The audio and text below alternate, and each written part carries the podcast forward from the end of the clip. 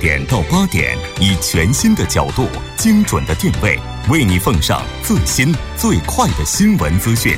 锁定《新闻在路上》。好的，半点过后，欢迎回来，稍后为您带来我们今天新闻放大镜的第二部分。之前依然是广告时间，广告过后马上回来。好的，欢迎回来。接下来为您带来我们今天新闻放大镜的第二部分，继续和两位嘉宾一起来聊一聊，从中国大陆、中国香港、韩国三方角度解析韩国、香港回归二十周年这一话题。如果您对我们今天的话题有什么样的想法，也欢迎您参与进来。您可以发送短信到井号幺零幺三，提醒您每条短信通信商会收取您五十韩元的通信费用。另外，您也可以在 YouTube 上搜索 TBS EFM，在收听 Live Streaming 的同时点击对。化窗参与进来，那其实刚刚在休息的时间，也在跟两位嘉宾一起在讨论这个香港的首位女特首林郑月娥她的一些评价哈。我觉得接下来还是听一听林佳琪是怎么说的吧。哦，就是在今年做特首选举的时候，其实呃林郑月娥更多被人称呼的一个方法是梁振英二点零。嗯，也就是说，大家很相信他会延续梁振英之前的管制路线。嗯，呃，然后，但是，呃，其实梁林郑月娥在选举的过程中一直强调自己不会是梁振英二点零，自己会为整个政府带来新的气象、新的作风。呃，可是最近在呃七月一号他就职之前，他就公布了他自己的新班子。嗯，啊，但是新班子呢，有过半数。原本的呃成员都是以前梁振英政府下来的，呃，然后呢，呃，大部分的人也都是政务官出身，嗯，就是相当于呃韩国的五级公务员，嗯，啊，然后嗯，整个作风其实可能就是梁振英加以前过去同样是政务官出身的呃曾荫权的作风可能会比较接近这样，呃，会高效。然后同时非常强硬，这样有很强的执行能力，可是未必会有足够的政治敏感度，这样，嗯，所以大家其实还是挺担心、挺失望的。对于梁呃林郑月娥的新班子，呃，对于他的新班子，新班子啊，那就比方说对以后就是就是跟以前没什么差别，就不会有太大的分别，这样。哦，那这教科书问题会怎么样呢？教科书说那个。要引进这个中国大陆的一些教科书，呃，尤其是这个对这个这个思想方面的一些，对国民教育这样，嗯，哦，这个其实香港年轻人，尤其是现在活跃于政治圈的那一群年轻人，就一直在警戒，就是说，呃，国民教育的事件一定会卷土重来，嗯，那哦，我们都要时时刻刻的保持清醒，小心这种。教育上的潜移默化，我们香港人经常会用一个短短句，就叫“温水煮蛙”。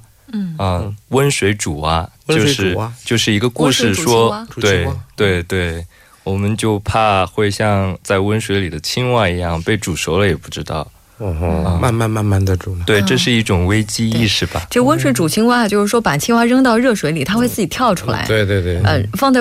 这个凉水里慢慢的加热的话，它熟了也不知道啊。是这个，但是我觉得像这样的事情的话，如果是一个国家的话，可能在某一种层面上来讲的话，它确实是在有一些问题上的话，可能这个就又需要有统一。又需要有独立。关于独立与统一的问题，这可能是每一个国家都需要去解决的一个难题了。那当然，这个问题可能在中国的话，情况就会变得更加的特殊，因为毕竟的话，之前已经分开了那么多年，这个就好像分手了的两个人，或者说离散的这种母子，他们要重新组建一个家庭，在这个家庭当中出现一些小小的摩擦，这是正常的。但是关键就看未来的路要怎么去走。那回顾一下这个这二十。十年哈，应该说还是有很多成绩的，可圈可点的。可圈可点呢，就是一九九七年这个香港这个回归的时候啊，这个香港的这个国内生产总值呢是一点三六五零万亿港元。嗯，那么现在二零一六年呢增加到二点四九一三万亿港元，就大概翻了一番。嗯，啊，还有就是人均 GDP 呢，当时是两万七千美金。那么现在呢，是不是四万四千美元啊？大概是这样子，啊，还有这个对中国内地的出口啊，本来是一点这个九四三四万亿港元，那么现在呢，这个增长了百分之二百八十二啊，所以呢，这个它的比重呢，现在已经提高到百分之五十点八了。就是说呢，现在这个怎么说呢？这个出口依赖中国的，呃，这种倾向呢是越来越明显了。嗯。因为毕竟的话，这个香港的话，它还是属于这种输出型的、输出型为主的地区。像之前的话，内地的游客的话，对于香港的旅游业发展也是做出很大贡献的。对，嗯，在后来出现一些问题的时候，其实整个香港也是受到了很大的打击。哦，我听说这个香港的这个房价飙升，跟中国这个内地来投资的人是有密切的关系。对，因为在呃几年之前，香港还是有投资移民的，嗯，然后在香港买房是属于投资移民的一项，嗯。啊，那就有很多国内的富豪呃会不时不惜一掷千金到香港去买房子，然后一方面是投资，另外一方面呢可以为自己取得香港身份证，这样。啊，所以就有很多在香港，其实豪宅是呃。虽然很多人买不起，但同时也是相当的受欢迎，很多人买 啊，所以就是香港人就会知道哦，我们本地人买不起，那哪里来的那么多外地人呢？哦，很多人甚至有一些都市传说，是有些人是拿着现金一笔过付款的买房子。哦啊，这个这个可能就这种嗯土豪的行为，也是激起了当地人的一些反感吧。呃，如与其说这个土豪的消费行为激起当地人的反感，我个人觉得可能是跟内地媒体对于香港的一些评论，可能更加激起了香港人的反感。比如说，呃，早前有一段时间，对于香港供水系统上面的评论，有过一段争论的时候，呃，就是有一些内地的媒体就说。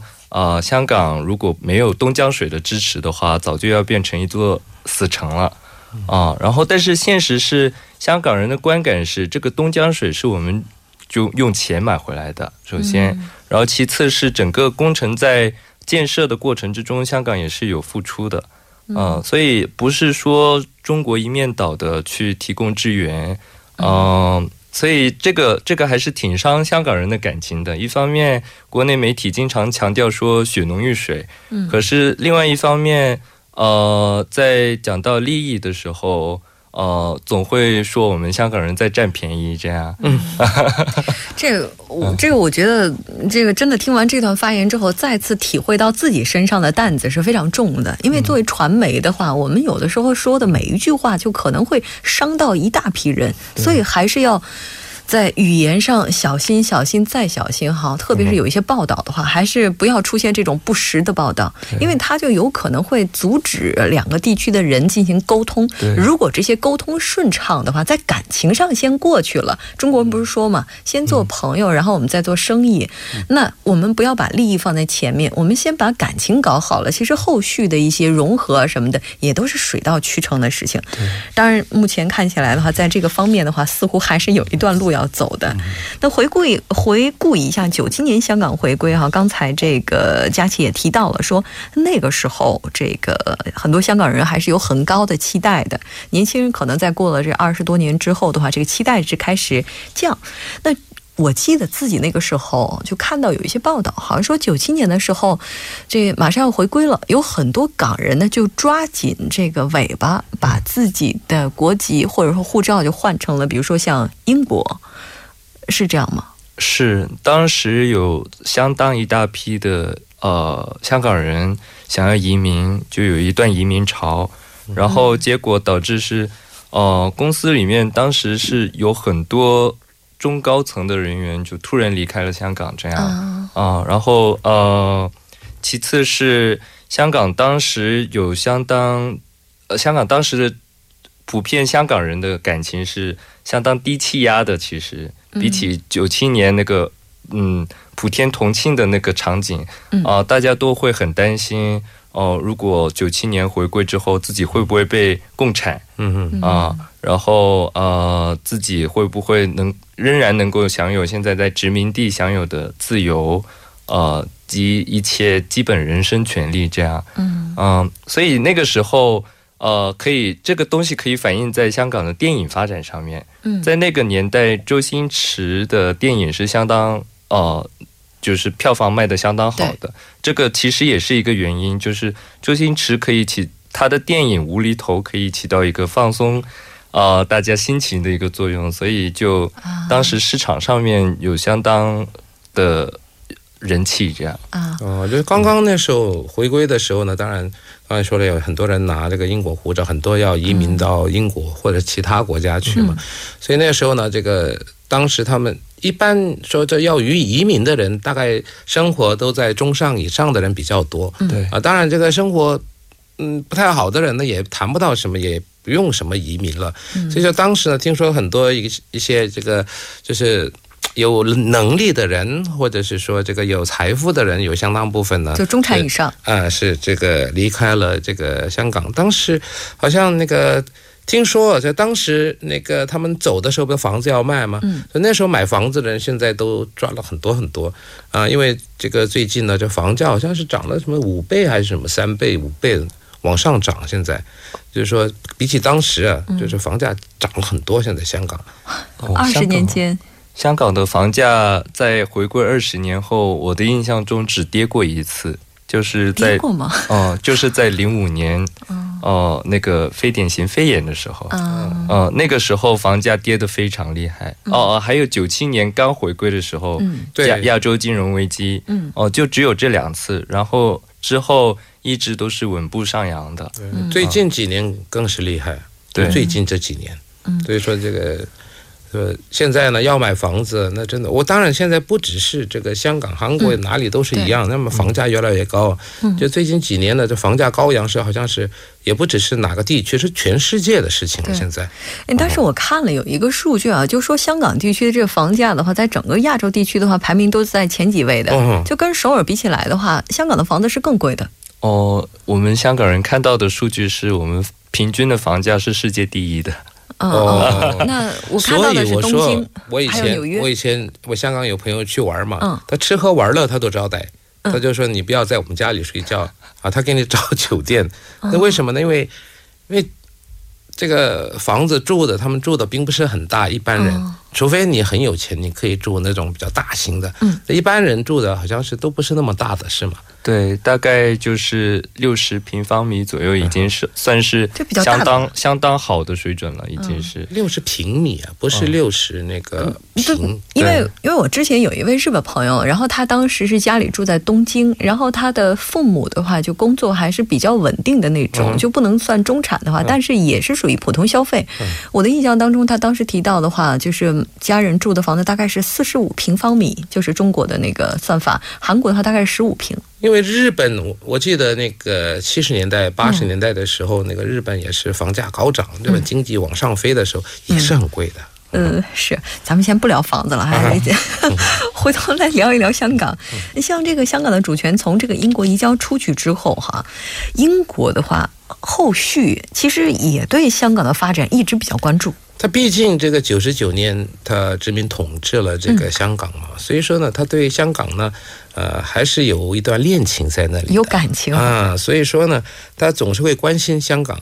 当然，有有些这个分析人是说，这个大概现在关心的程度呢，好像不像以前那么样了，嗯。但是还是很关心，因为毕竟是他这个以前这个统治过的地区嘛，所以这个在这个香港主权这个移交二十周年的前夕啊，这个英国外交大臣，他的名字叫这个鲍里斯·约翰逊的这个人，嗯，他呢在二十九号六月二十九号发表声明说，在英国在与中国的联合声明中立下的这个对香港的承诺呢，嗯，啊、在今天呢仍然与二十年前一样的有力，嗯，那么他表示呢，呃，毫不怀疑香港未来的成功呢将取决于这个联合声明保护的这个自由和人权，这是为什么呢？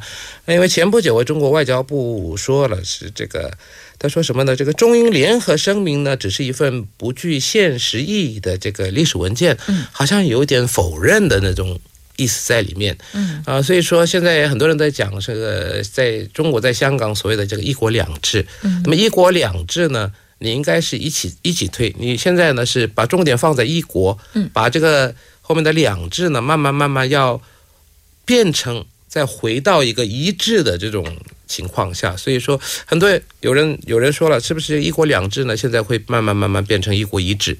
呃，有些人是这样分析的，就是说，啊，因为这之前呢，这个前一天二十八号嘛，不是这个这个中国内陆和香港签订了那个 CEPA 那个协议嘛，在那里呢又增加了一些什么解决纠纷的啦，或者是什么会计合作这些呢，就是说慢慢慢慢的，这中国的影响力呢就慢慢的在扩大，所以说呢，这个对于这个所谓的一国两制的这个两制呢，是慢慢慢慢脆弱，好像有这种看法在里面。我记得那时候有一句话叫叫这个保持一国两制一百年不动摇，当时是有这样的一个说法，大概是在很早九七年刚刚开始的时候吧，有这样你的一一句话。一百年还是五十年是五十年，啊，是五十年。吗？对。五十年，啊，那应该是我记错了吧？嗯。二零四七年，四七年，嗯，那也就是说，未来的话出现这种可能性的话也是有的，所以这也应该是香港年轻人比较担心的一个问题了。那但是还有另外一个事情，就是刚才你也提到了九七年亚洲金融风暴，哈，当时说这个内地的资本对香港也是起到了很大的帮助。您是在投资公司上班的哈，就是您是怎么样看待当时就是在金融危机的时候，就是中国内地和香港之间的这样的一个互动？哦、当时金融危机的时候，电视新闻上面也经常在播。嗯。啊、可是作为香港人，我的认识是，当时其实是香港政府靠自己的外汇储备啊、打退外国的投机者的。嗯呃，所以而且当时中国的经济实力也不像现在这样。二十年前的中国的经济实力，它的外汇储备还嗯不不足以这样去把像索罗斯这样子的大鳄打走这样。然后当时就是香港的呃前特首曾荫权先生，嗯然后连同其他呃金融管理局的官员，然后制定方方针，呃动用了。嗯，大家觉得不能动的那种外汇储备，啊然后去呃进入股票市场，去稳定市场，这样。嗯，因为毕竟在九七年金融这个亚洲金融风暴的时候，哈，就在那之前的话，香港作为整个亚洲的金融中心，它在全球的位置也都是非常重的。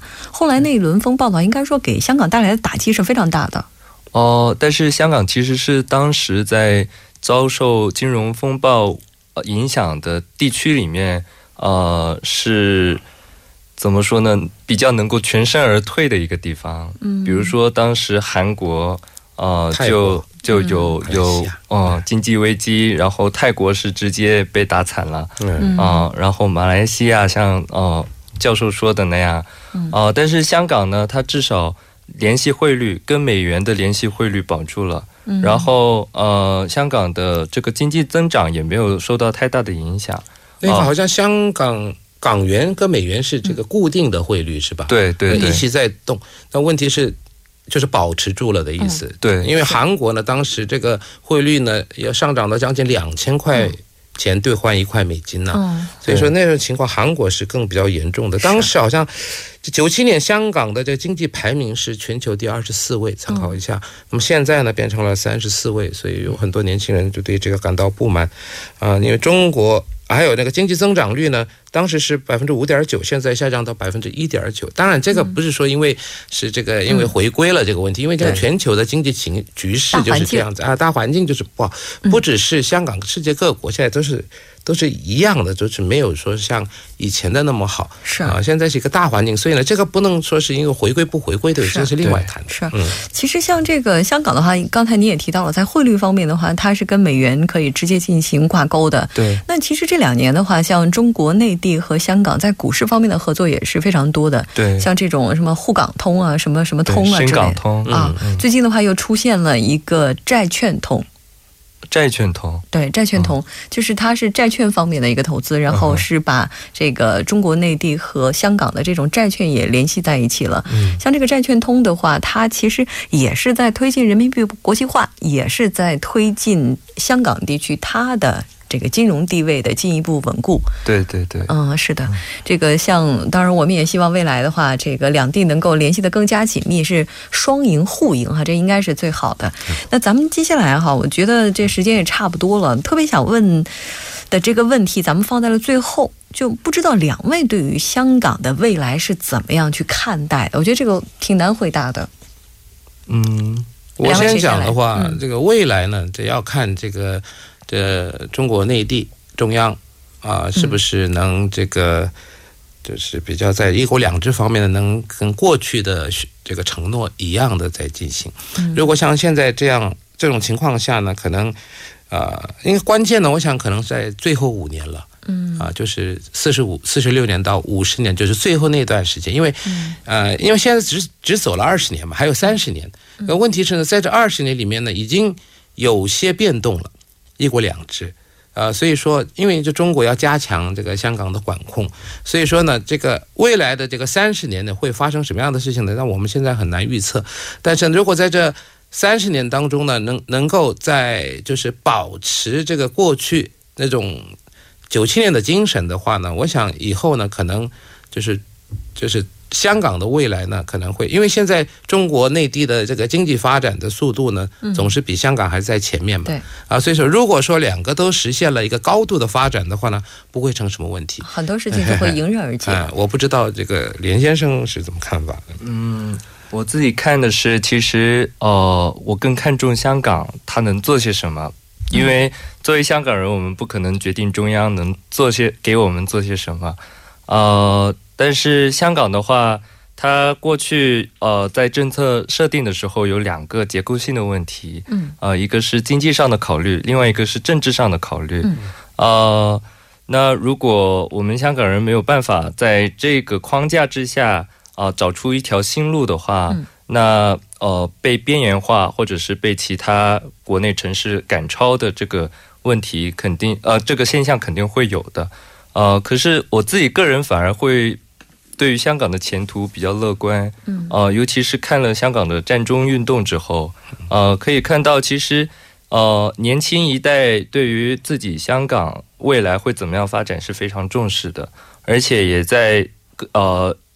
就是从各个方面去想方法，把香港的过去辉煌的时代再重新找回来。啊、呃，而且这个也体现在最近一次的立法会选举上面。啊、呃，有很多当时在战中运动很活跃的年轻香港政客。也都进入了呃立法会。对，是的，没错。因为毕竟未来还是握在年轻人的手中。但是还是想到了一个歌词当中的一句哈：“龙的传人，我们都是龙的传人，没有什么问题是解决不了的。”那习近平主席不是说呢，要再创辉煌吗？这样就没什么问题了。是的，我们期待再创辉煌。好的，非常感谢两位嘉宾今天做客我们的直播间，给我们带来这一期非常精彩的讨论。我们下期再见。好，我们下期再见，谢谢。稍后我们来关注一下这一时段的路况、交通以及天气信息。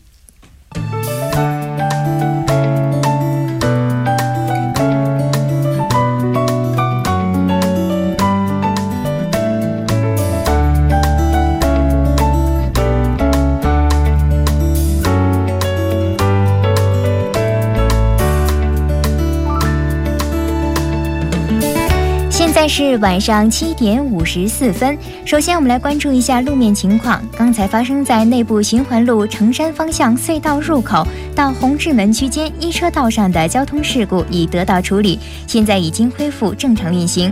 另外，首尔外部循环高速公路九里方向依山交叉路口区间发生了一起交通事故，受到事故的影响，道路的三车道和四车道上后车的行驶是十分缓慢的，希望过往车辆能够注意安安全通行。最后，我们再来关注一下天气情况。气象台显示，雨季的前锋已经逐渐的南下，预计到星期五的上午为止，本次的雨季将会暂告一个段落，只有南部和济州岛还会持续一段雨季。好的，以上就是今天的首尔市交通及天气情况。明天同一时间还会为您带来最新的交通及天气信息。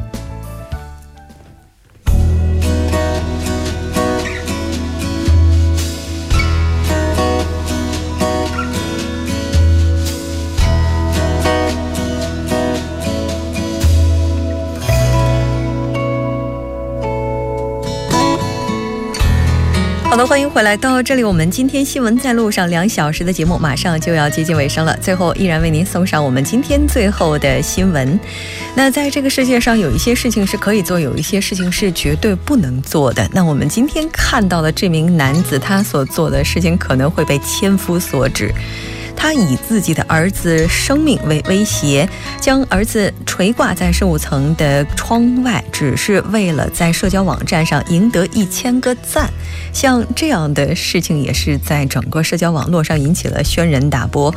那看到这样一个视频哈，视频当中男子说：“快点给我点满一千个赞，否则我就把他给扔下去。”当然，这个事情过于奇葩，在出现的瞬间就已经被举报了。但是这个事情出现的本身也是让我们再一次反思，我们对于社交网络是否过于看重了呢？也希望大家能够合理的使用网络。非常感谢您两个小时的陪伴，明天晚上的同一时间，我们依然在路上。我是木真。